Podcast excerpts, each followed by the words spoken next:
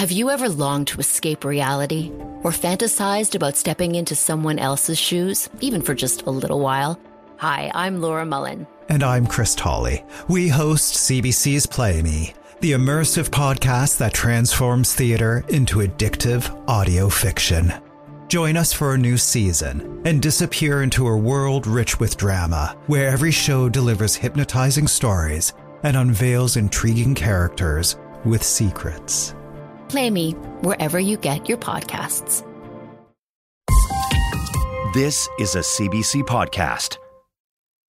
My mother, when she's make a story, she was used to say, Unika tualau nagamanalalauchi. I'm gonna make the story your lesson. When we heard she saying that, we went,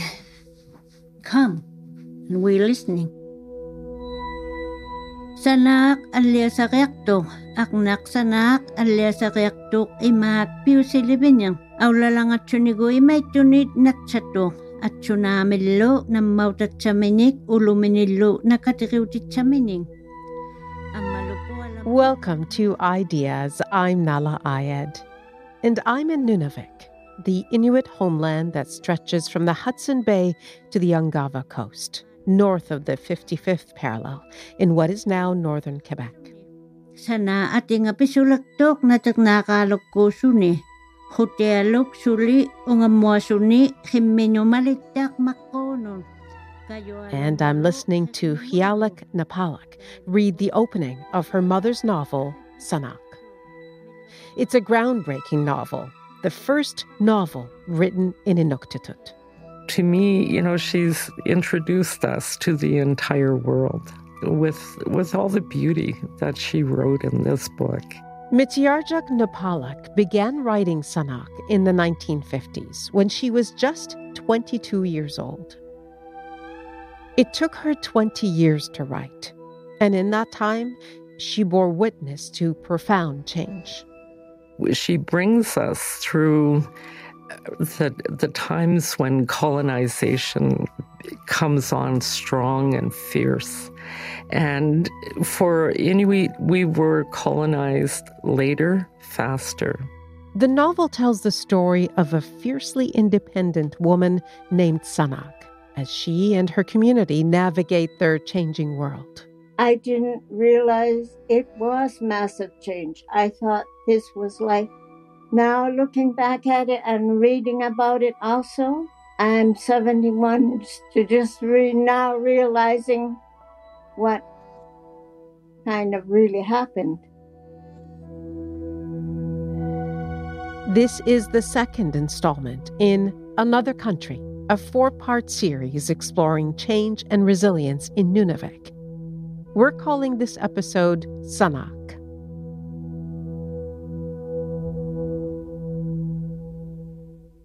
So, this is the original Sanaaq Yes, in Inuktitut. that's in Inuktitut. Yep. Wow. Somebody helped me type it. My mm-hmm. mother, she was writing By hand. by hand. Yeah. Can I can we take a look? Can I start? Hialak shows us the cover. It's a photo of her mother as a young woman wearing an amauti, an Inuit parka with a special hood like pouch to carry a baby. She's carrying a baby boy on her back. That boy, he's the same age of me. I was student with him. So I asked my mother, how come you had this in your amauti instead of me? And she said, you were not born yet. Hmm. So she's pregnant. I'm there. Oh, wow. Hialak taps her mother's belly. That's why her hands hold holding that way.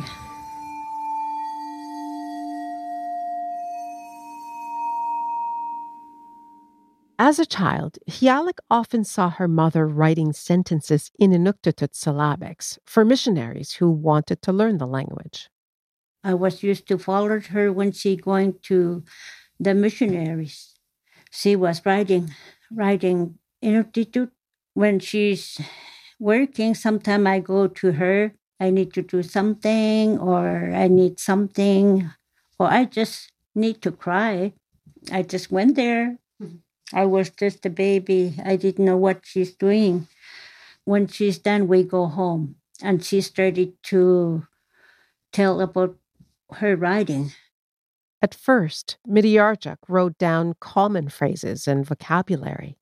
Then she started inventing characters. She was dreaming like the family in the books, but the action it's from Inuit culture. Her mother had a deeper mission in mind, beyond just teaching the missionaries. It came to her after she returned from a tuberculosis hospital down south. In 1950, 1960, she's go down to hospital and she's come back. She feel we're going to be lost. We're going to losing our language if we not do, do something. So she was started to writing. So Sanaaq became an act of preservation. Hialak starts flipping through the table of contents, reading the names of the chapters. And iksutualok, angin nalaktok, ikhaliasuni, iksutuk. He didn't catch any fish, just returning back without catching. Empty handed. Yeah. yeah. And Sanaaq, she's in Tupik in a tent the novel unfolds in 48 vignettes, all anchored to the rhythms of everyday life and of the changing seasons. Before they leaving, they went to the shore, um, picking some mussels. The writing is impressionistic and vivid. It's both cyclical and surprising. As the novel's French translator, Bernard Saladin d'Anglure, put it, at 22 years of age, Mitiarjuk reinvented the novel, even though she had never read one. I think it's written very beautifully over the course of 20 years. It isn't structured the way a novel would normally be structured, but it's structured in the way that she would tell the story.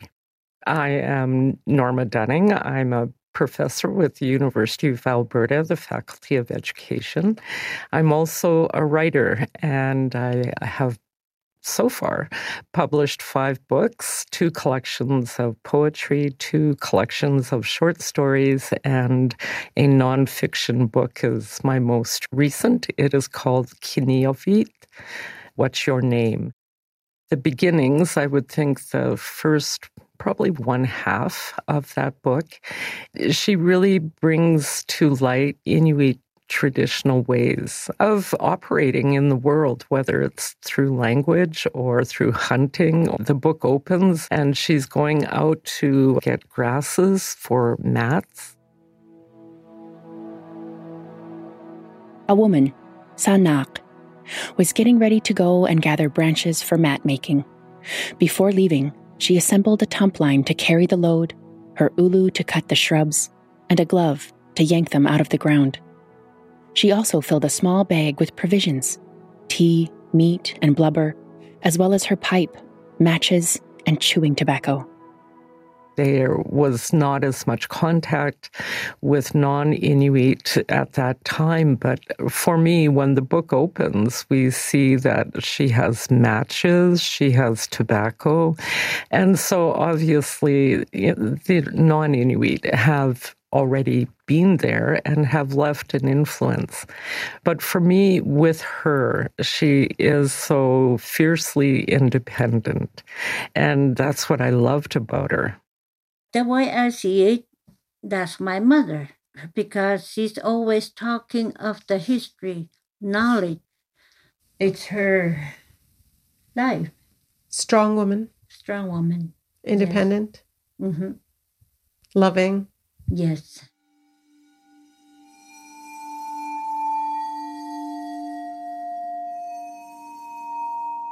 When we meet the main character, Sanaaq, inspired by Mitiarjuk herself. She's alone, out on the land. She kept walking further and further from home, followed by her two dogs, Hayualuk and Kilnik. On the way, she saw some akigit and prepared to kill them with a few well aimed stones. But the dogs ran after the birds. Sanaaq tried her best to stop the dogs, yelling at the top of her voice, How? How? How you look? How? How? So she was trying to make them stop. Oak, oak, kayo oak. But they're not listening. I learned from my mother when she's writing, she was using a lot like ik. Yes, a lot of sounds. Yeah. Absolutely. Loud sound. Yeah, the, the sound of the dogs. Ma, ma, ma, whimpered the pups as they scampered away. It's the sound of the the gun when it Yeah. yeah. when it goes off. Halingu aimed his gun. Why do you think? I think she wants to make concentrate. that how she was making a story for us. Like I was singing, "Ito nga yung sound. As we talk, Hialak often sings snatches of songs her mother created. Ito nga yung sound ni sakmat at atangalak ang alohay ko yung rik. Sunabin min. Puk, tingabin na look drumming. Like she sound like a bird. Totally. I think she was making interesting. Sanaaq is also a single mother. She's taking care of, you know, a little girl and she's, you know, completely independent. I think that all women overall, I think overall, we have to learn early on, you know, to take care of yourself and take care of your family. The little girl was waiting at home and was increasingly in Sanaaq's thoughts as home drew nearer. Sanaaq was almost there, but the two dogs were the first to arrive. She trailed behind, within eyesight. Her daughter saw her and shouted, It's mother! It's mother! What about the little girl, her little girl in the book? I mean, is, do you recognize yourself in that? Uh, yes. The girl in the book, it seems like me. She wants to make sure she's she's okay. Even sometimes she's palatok. That means Fall down? yes, fall okay, fall down. down. Okay. right. Yeah. Uh, She's very protective of her. Yeah. yeah. The little girl ran out so eagerly that she fell several times, even hitting her face on a rock. Finally, the two were together. The mother cuddled her little girl and offered the small berries she had picked for her.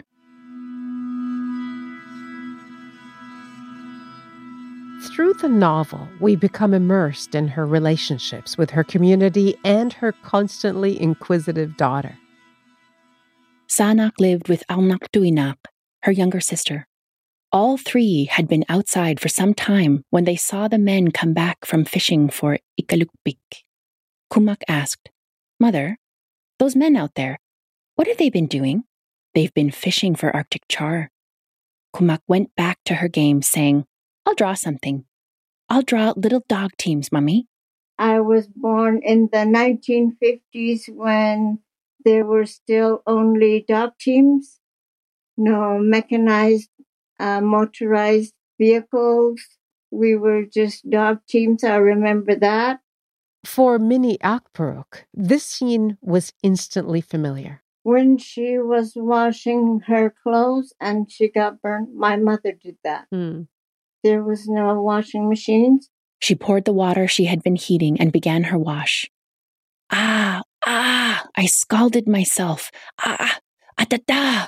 And when we had a day in our tent, we had a tent. My mother would repair clothing, darn holy socks. And yes, I would play around the tent and get on my parents' nerves. Mother, said Kumak, I'm hungry. Ababa. I hear you. Fetch my ulu. It's in the aki. You're going to eat some nikku. She cut off a chunk of nikku. There you are. Dip it in the misahak. Be careful not to spill any down the front of your shirt. I won't, replied Kumak. And sit down, added her mother. Just then, Ningiyukuluk walked in. Ay, Ningiyukuluk, ay, explained Sanaaq. Visiting, that was done also like that. So my name is Minnie Akperuk. I'm 71 years old. I was born in Great Whale River, Nunavik, Quebec. Minnie was born right around the time Mitiarjuk Nappaaluk began writing Sanaaq, and she lived through many of the changes Mitiarjuk describes. Now retired, she lives in Stratford, Ontario. She read Sanaaq for the first time this year. So now that you've read the book, what what is it that you think makes it special? Oh, um, wow. The more times I read it, the more I see in it. She was born in 1931. My mother was born in 1917, and I was born in 1952. So she's generation in the middle. I've been reading a lot about Nunavik history or Northern history lately, and I realize now that my parents lived in an era where there was no contact with white people. Here, Sanaaq, she talks about how they arrived and about how scared they were. It made me compare the three lives my mother's, hers, and mine. Is there anything you found inspiring in the character of Sanaaq? I wished that I could have lived and seen what she saw and experienced. They were living by their own means, by their own wits, with no help. I want to be that confident in myself.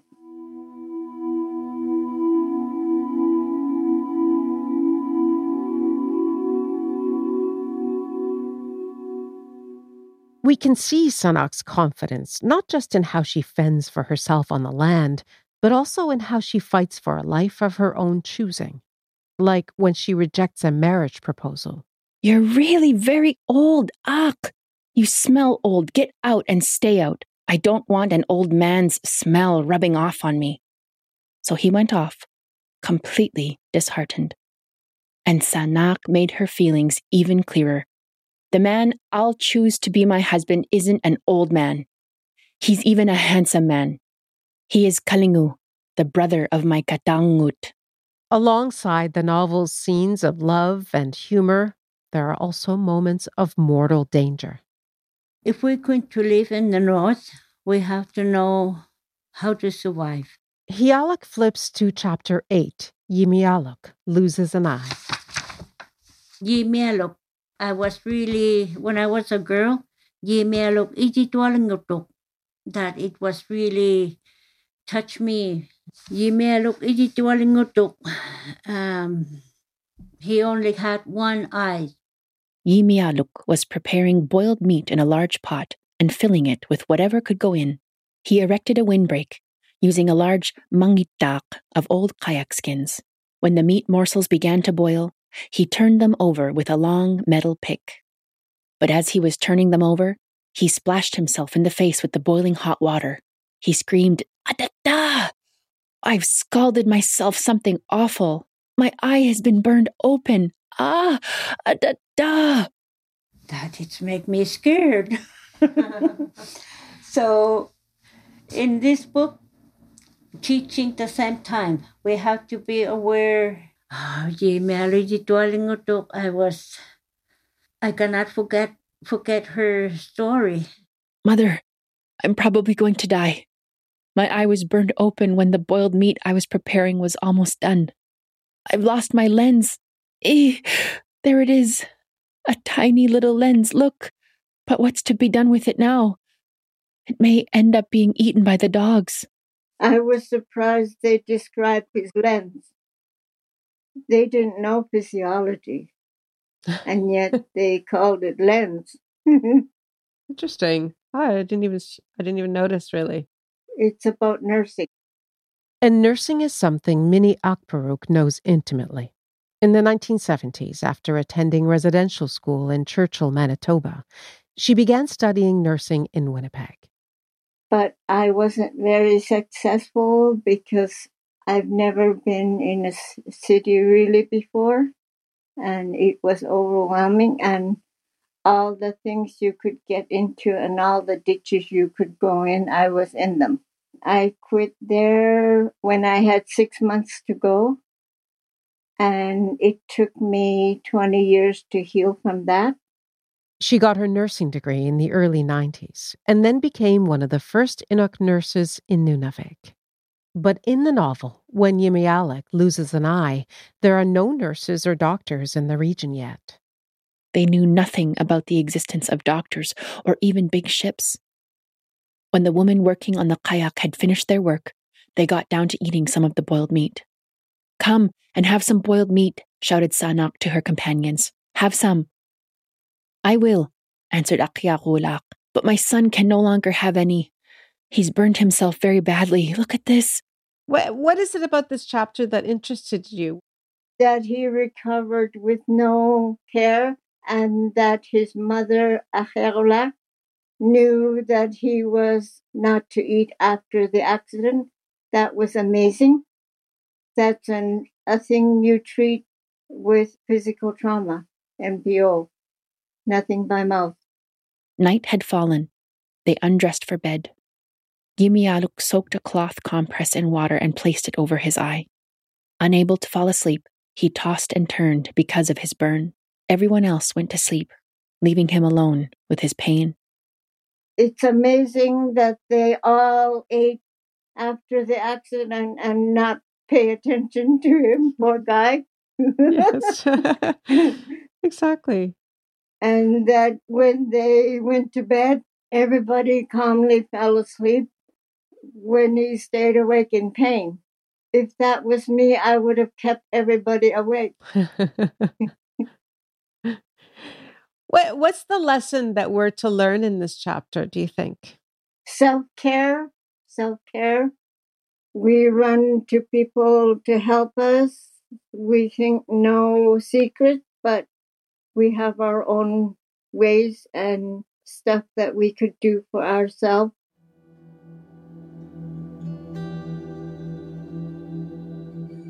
The plot thickens as another threat presents itself overnight. While they slept at daybreak, a very large boat arrived. Alnatuinak was taken aback when she left the tent that morning. It was the first time she had ever seen such a thing. She shouted to her kinfolk, Ilaka, wake up! What's this thing standing still in front of us? The strange sight filled everyone with fear, and they made frenzied efforts to hide behind tent covers.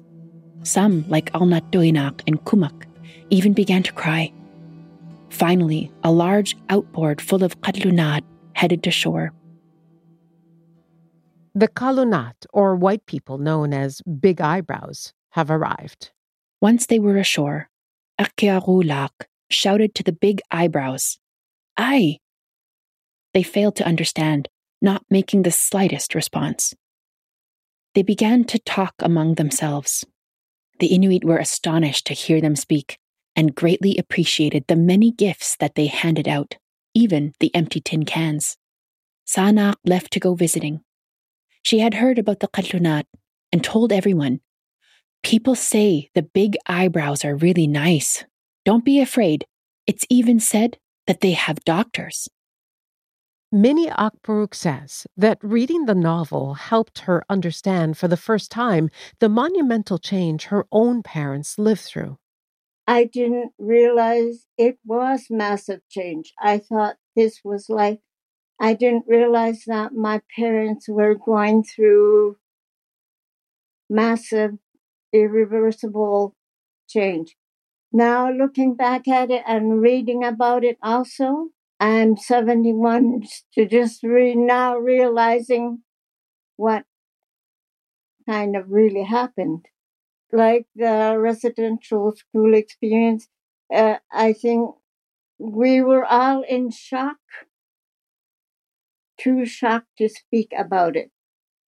I don't know if it was a secret, but it wasn't openly talked about. So, did you get an insight into your parents by reading Sanaaq? Yeah. Yeah. The Kadlunat went back to their big boat to get things ready for moving ashore. Once they were inside, a loud clanging and banging could be heard. The Inuit were filled with astonishment and cried out, Listen to that! There's an awful racket going on. You said it, said Aqiaqulaq. But what can they be up to? Look over there. That little boat is full of stuff. The newcomers continued to unload. They picked things up and laid them on the shore while the others worked at building a large house. You know how when you're down south you need a permit to build? They just set up shop. How it really started was I didn't realize it back then, but it was the Cold War. The Canadian Air Force and the American Air Force called it the DEW line, distant early warning. The buildings went up like overnight, and school started in 1958. I went with my cousin. We were holding hands, excited by a new thing happening. And we tried to register, but my cousin wasn't old enough, and I got admitted. And we cried because we wouldn't be together. And I remember I didn't like the Air Force built a high fence dividing them between us.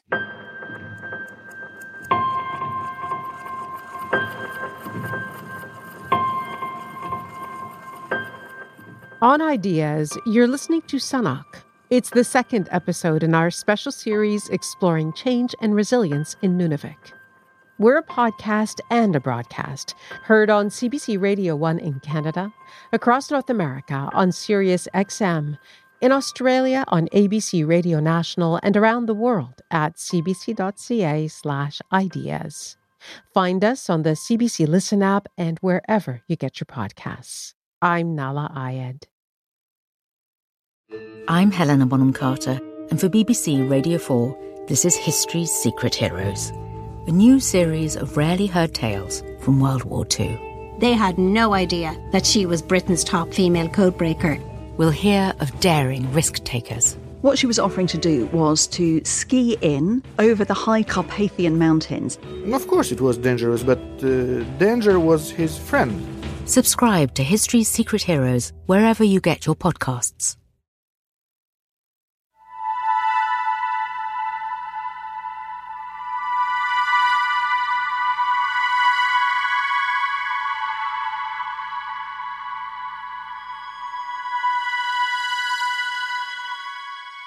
Sanaaq, the first novel written in Inuktitut, is many things. It's a novel and a repository of traditional knowledge.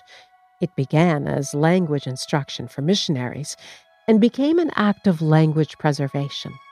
It's full of rich philosophical insights and practical instructions for how to survive. Sanap, Almaktuinak, Kumak, and Akutiak, who was visiting, were in the igloo with frost crystals falling and the temperature becoming ever colder for want of lamp oil. Kumak was penetrated through and through by the cold and was almost turning blue. In some spots, the packed snow had melted and turned into ice. So Sanaaq decided to go looking for some fresh snow to pack it with her feet. During a harsh winter in the igloo, an elder named Ningiokluk comes to visit and tells a story of survival. Ningyukuluk drank abundantly and began telling a story from the old times. A very long time ago, it said, there once was a man, an inlander, who was alone without even a dog in a tiny snow house whose floor was covered with large trout he had caught with a hook and fishing line. During a long winter night, he was awakened by the sound of galloping outside. He knew full well that they were wolves and that there was no way for him to escape. Let it be. Let them enter like humans. Let them eat some trout. And then, so it is told, they entered. The she wolf had taken human form and pushed inward the snow block that plugged the doorway. As she munched on the trout, the female wolf confided in the Inuk about her difficulties with her mate Every time she caught a caribou, he ate all the meat before her children had a chance to eat. The Inuk began thinking once again given that the wolves haven't stopped eating, they'll probably use up my supply of trout during the night. The female that had taken human form and was a very good person again told her host, Tomorrow, you'll follow our tracks. When the Inuk awoke, at daybreak, the trout that had been eaten overnight were intact. Amazed and grateful, the Inuk followed the wolves' tracks. He walked a very long time, following the tracks until he saw before him two cadavers, one of a wolf and one of a caribou, lying side by side. They were the gifts of the she wolf. The dead wolf was her old male, gnashed to death by his own female. She hated him because he left their offspring with so little to eat. The man felt grateful for the caribou and for the wolf.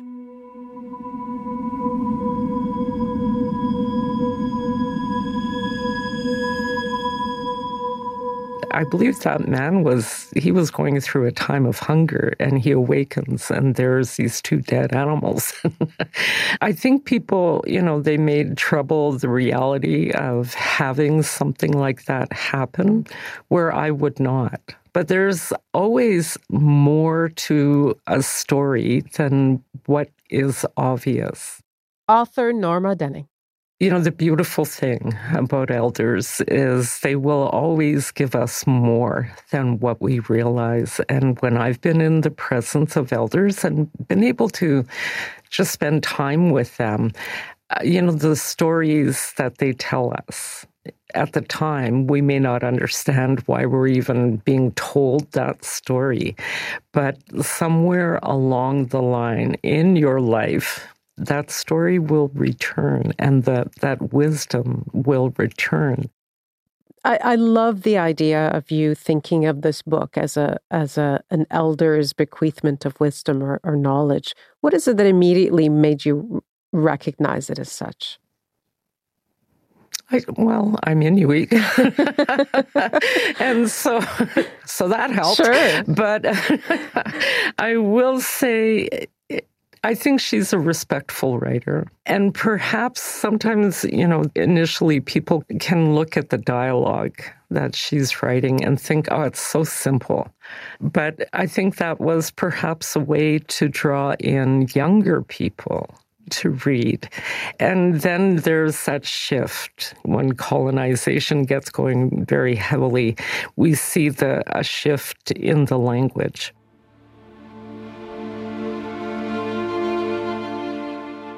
There's also a shift in the way Sanaaq relates to elders like Ningiyukluk.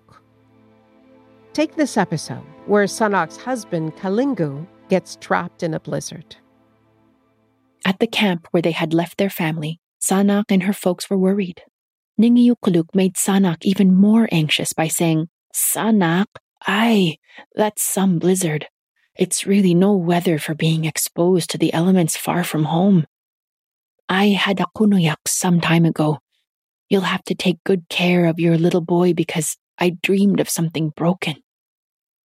This is an omen that someone close would die. Those beliefs of yours just aren't true. I don't want to believe in them.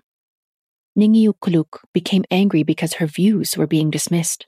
As she left, she exclaimed, Ilk, I'm leaving because no one believes me. What is she setting in motion by dismissing the elder's knowledge? I, uh, I don't know. I know this. I know that my mom would ask me every morning, Did you dream? Mm-hmm. and dreams were very, very important. And, you know, our understanding was, especially a bad dream, if you had a bad dream, you had to speak it because then it would not happen so that was the, the thinking that was behind my every morning question did you dream? But what we're i think what she's really pointing out is the influence of christianity. Sanaaq said ningiyukuluk i'd like to give you some explanations. We've been told not to believe at all in such things. They're not really things to believe in. I when the administrators, non Inuit administrators, were coming into the North. One of the, the things they very much were heavy handed about was the changing of Inuit names. And Inuit were told, like, no more, no more of that just one name. You know, you have to adopt and take up biblical Christian names. So to me, we're seeing that influence when within the book she is saying, you know, we've been told, we've been told. Later in the novel, there's a chapter where danger does befall Sanaaq's son when he's playing on the shore. He played with the little boat, chattering nonstop. There it goes. It's going over there. Wait a moment. We'll first go a bit out to sea. It's got a heavy load. He repeatedly waded into the water, and several times the water came up over the top of his boots. He had been told many times to be careful, yet he went ahead and climbed onto a rock with a very slippery surface. Suddenly, he slipped and fell into the water. He stayed there a long time, for he was all alone. He wailed and whimpered, but could not shout that he had fallen into the water. Sanaaq pulls him out in the nick of time, but he becomes seriously ill. Her son began to vomit water continually as Qalingu walked into the tent. Seized by fright, Sanaaq told him, My son fell into the water today. I'm frightened because he's still not fully recovered. Why are you so scared? asked Qalingu. Is it because you let him fall into the water? Or is it because you're afraid of my anger? The Umiyaryuak is about to arrive. His only chance of pulling through will probably be for him to leave. I'll go and see the Kalunat at the trading post. I.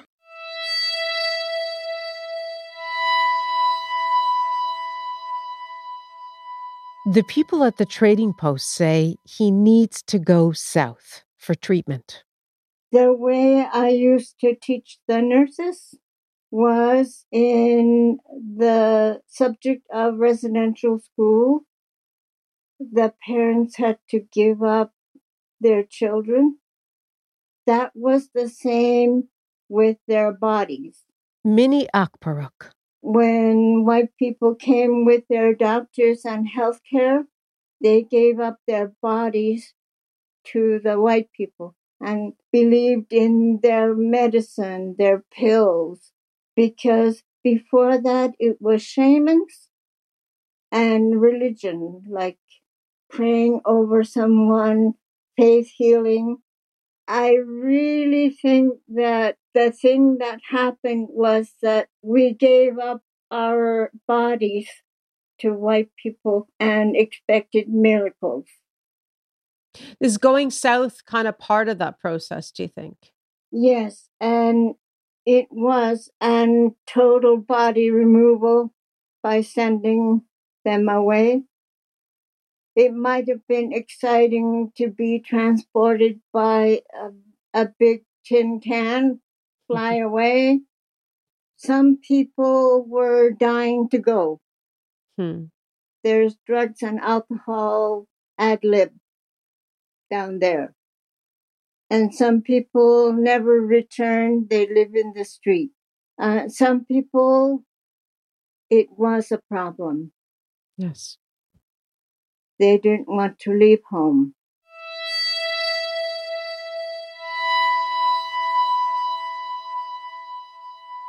In the novel, Sanaaq is frantic with worry and desperate to prevent her son from being taken away. She gets into an argument with her husband. He won't leave. I'll run away and take him with me. He can get better quite well just by staying here. If he goes, he will suffer all kinds of troubles. No way he is going. He isn't even old enough to think for himself. Qalingu, for his part, refused to waver, concerned as he was to see his son get better. Accept it, he said, or else his condition will get worse. He certainly won't leave. I absolutely cannot accept it. I insist. I'm going to run away with him. I'll get up very early, and while you're asleep, I'll leave and take him with me. He is going to go. Accept it. He won't go. He's my son, and I love him. If anything, you're the one who'll leave. It was like if they took my child and lived with him on a plane without me at the age that that baby was, how would I feel? And what would I do?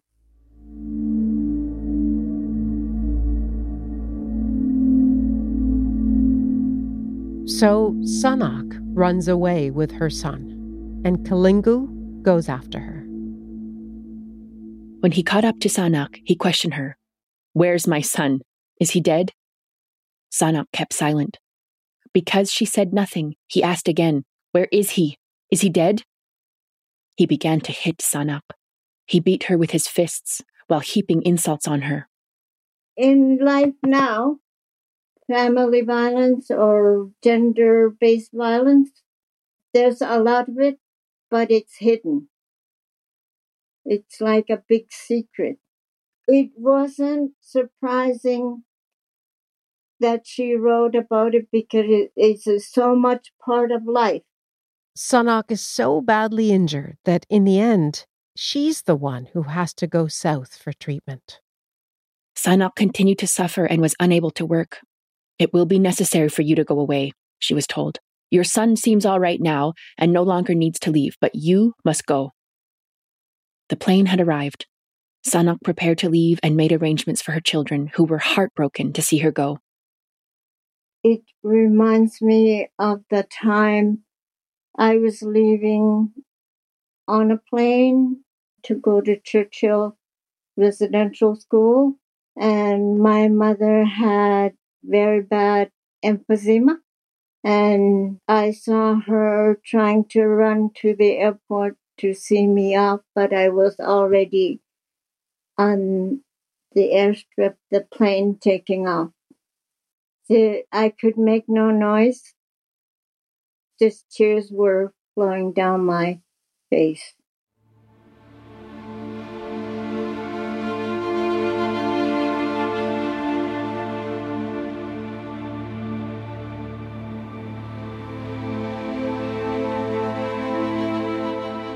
When Hialak Nappaaluk, Mitiarjuk's daughter, reads the sections where Sanaaq has to go south for treatment, she says it moves her deeply. The last story, in the last story, Sanaaq ikniminit aulahojing ito. This one, it was really touched me because Sanaaq, she doesn't want her son to leave. When she have to leave, she left behind her children. When she's go down to hospital, that's the end. Uh, that's from her life story. Yes, because she was really loving her children. She always put first her family before she's doing something, but she have to go. She have to leave so for you... the hospital. Mm-hmm. I think that's why she put that there. So you recognize your history in this book? Yes, I did. Norma Dunning says this section of the novel, where Sanaaq goes to the hospital, where people start to leave the community for work and relationships break down, is one of the hardest for her to read. Because of, uh, I think there's just so much sadness that is um, contained in all of that. And I always like to think, what if absolutely none of us were colonized, what would our lives be? Mm. Because no matter who we are in Canada, no matter what our ethnicity is, we have that common denominator of colonization. And so, if that never occurred, how would we be? And and I like to think about that. I like to think about this beautiful non-colonized world that where people are just people.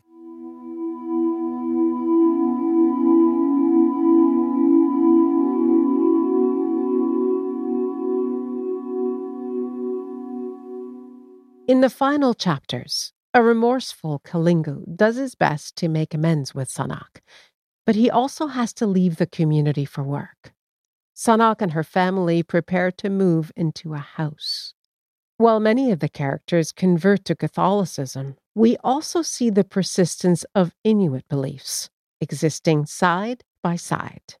Because she saw someone who wasn't human, Almatuinak too almost got possessed by an uilsak, a danguk. It's a good thing, Almatuinak, that you immediately confessed, said Sanaaq. You'll probably never see it again. It must be quite a shame that you confessed right away. If you hadn't, it would have appeared to you again and again, even briefly. It's said that that's how non human beings appear, by taking on the appearance of the person one loves. Almatuinak felt well. She forbade herself to think about him because she feared encountering another non human being. She behaved honorably, for she wanted to be baptized like her child and often went to pray. By the end of the novel, what what ways do you think Sanaaq has found to stay true to Inuit ways of knowing in the midst of all of the change that that community was going through? It'll always be with her. It'll always be with all of us, but we have to go find it as well so often as Indigenous people, we get to hear, well, you're not traditional, you don't speak your language, you, you know, it goes, it's endless. And, uh, but it's inside of us and nobody can take that away.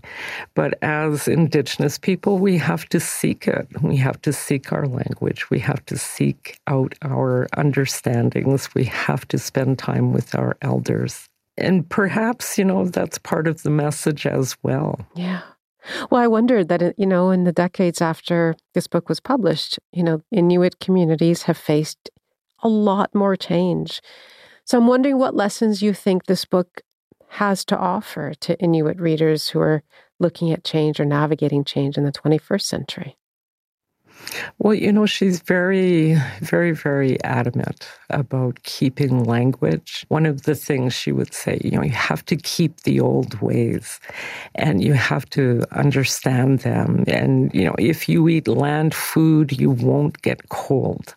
And I think that's a, a big part of her message. You know, you can have all of this other life going on around you, but always remember your traditional ways.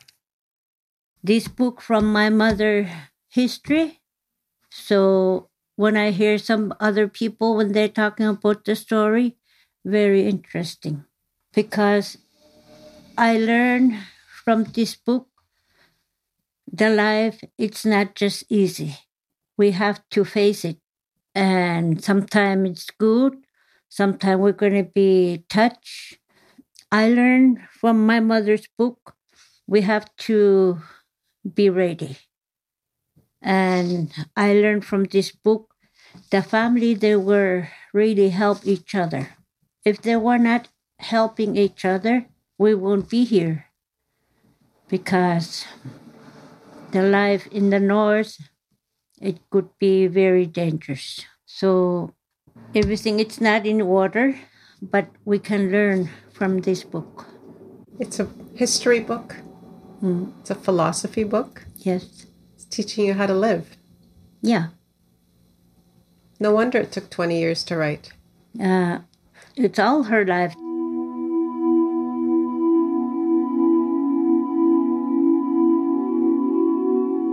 Minnie Akpuruk has loved books ever since she first learned to read as a young girl.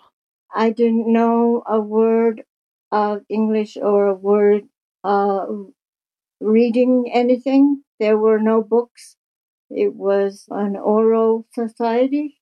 There were just starting to be books or newspapers that were thrown in the garbage that we could go through. The first thick book I ever read was uh, I picked this book up from the garbage. Someone had thrown it away. I finished reading it. It was about Thailand. From this book, I realized my brain could go anywhere from reading, and I could gain any knowledge by reading my brain could explode with things that I never saw before or heard of before or, or learn things that I didn't know how to do. The more I read, the more I know that I don't know anything. Spoken like a true humble person. Eh, could, could you have ever imagined as a young girl that in your 70s you'd be reading an Inuk novel in, in English in Stratford? No, in a word. Every time there were any Indigenous mentioned on radio or TV, it spread like wildfire. Everybody talked about it. All the Inuit people said, Did you hear? Did you hear? And now there's even a novel. You're laughing, smiling. Mm-hmm. It's a good thing. Yeah. Is there anything else from your notes or your thoughts that I didn't ask you about that you want to mention? The one wish that we could go through each page and chapter and discuss it. I think we would be here till 10 years. I have opinions on each every line. Is there one overarching opinion that you can share? There's so many. Like someone else write a book, please. I would devour it like a meal. please keep going. Please keep writing. Please keep exposing Inuit experience. In 2021, seven decades after Mitiarjuk Nappaaluk began writing Sanaaq, Norma Dunning became the first Inuk woman to win the Governor General's Literary Award for Fiction. How has this novel influenced your own writing? I think it's uh, you know it's it's being free, a sense of freedom, that it's okay to publish, that it's okay to put things out in the world, it's okay when people come after you and tell you you're wrong. There's this sense of, um, you know, she did it for all of us. She she opened up that pathway. I think she she gave us all a good start. Yeah. You also write that, that the novel was a gift to both the Inuit world and to Canada, and that the world is a better place for it. Yes. In your words, can you say how it makes the world a better place with Sanaaq in it? I think people are experiencing through her writing, she is allowing an Inuit experience for everybody. So to me, you know, she's introduced us to the entire world with with all the beauty that she wrote in this book it is a gift. You know it is a it is a beautiful gift.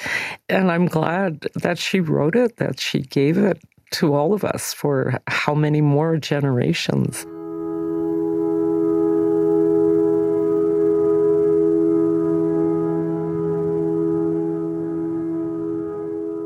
On Ideas, you're listening to Sanaaq this episode was produced by Pauline Holdsworth. Special thanks to Hialak Nappaaluk, Minnie Akpuruk, Norma Dunning, and to the University of Manitoba Press. Throughout this episode, you've heard excerpts from the audiobook of Sanaaq, read by Tiffany Eilick. English translation by Peter Frost. At CBC, thanks to Valérie Landry and the CBC Library Partnership Program, Michael Dick, Robert Doan, Salu Ava, Duncan McHugh, and Eilish Quinn. Ideas is a podcast and a broadcast. If you like the episode you just heard, check out our podcast feed's vast archive where you can find more than 300 of our past episodes. When Mitiarjuk Nappaaluk wrote Sanaaq, it was just the beginning. Over the course of her extraordinary life, she wrote more than 20 books. She was also a sculptor. She was like the all around artist. And, and a teacher. Yes. That's coming up in the next installment of our special series on change and resilience in Nunavik. Technical production Danielle Duval. Our web producer is Lisa Ayuso. Senior producer Nicola Luksic. Greg Kelly is the executive producer of Ideas And I'm Nahlah Ayed.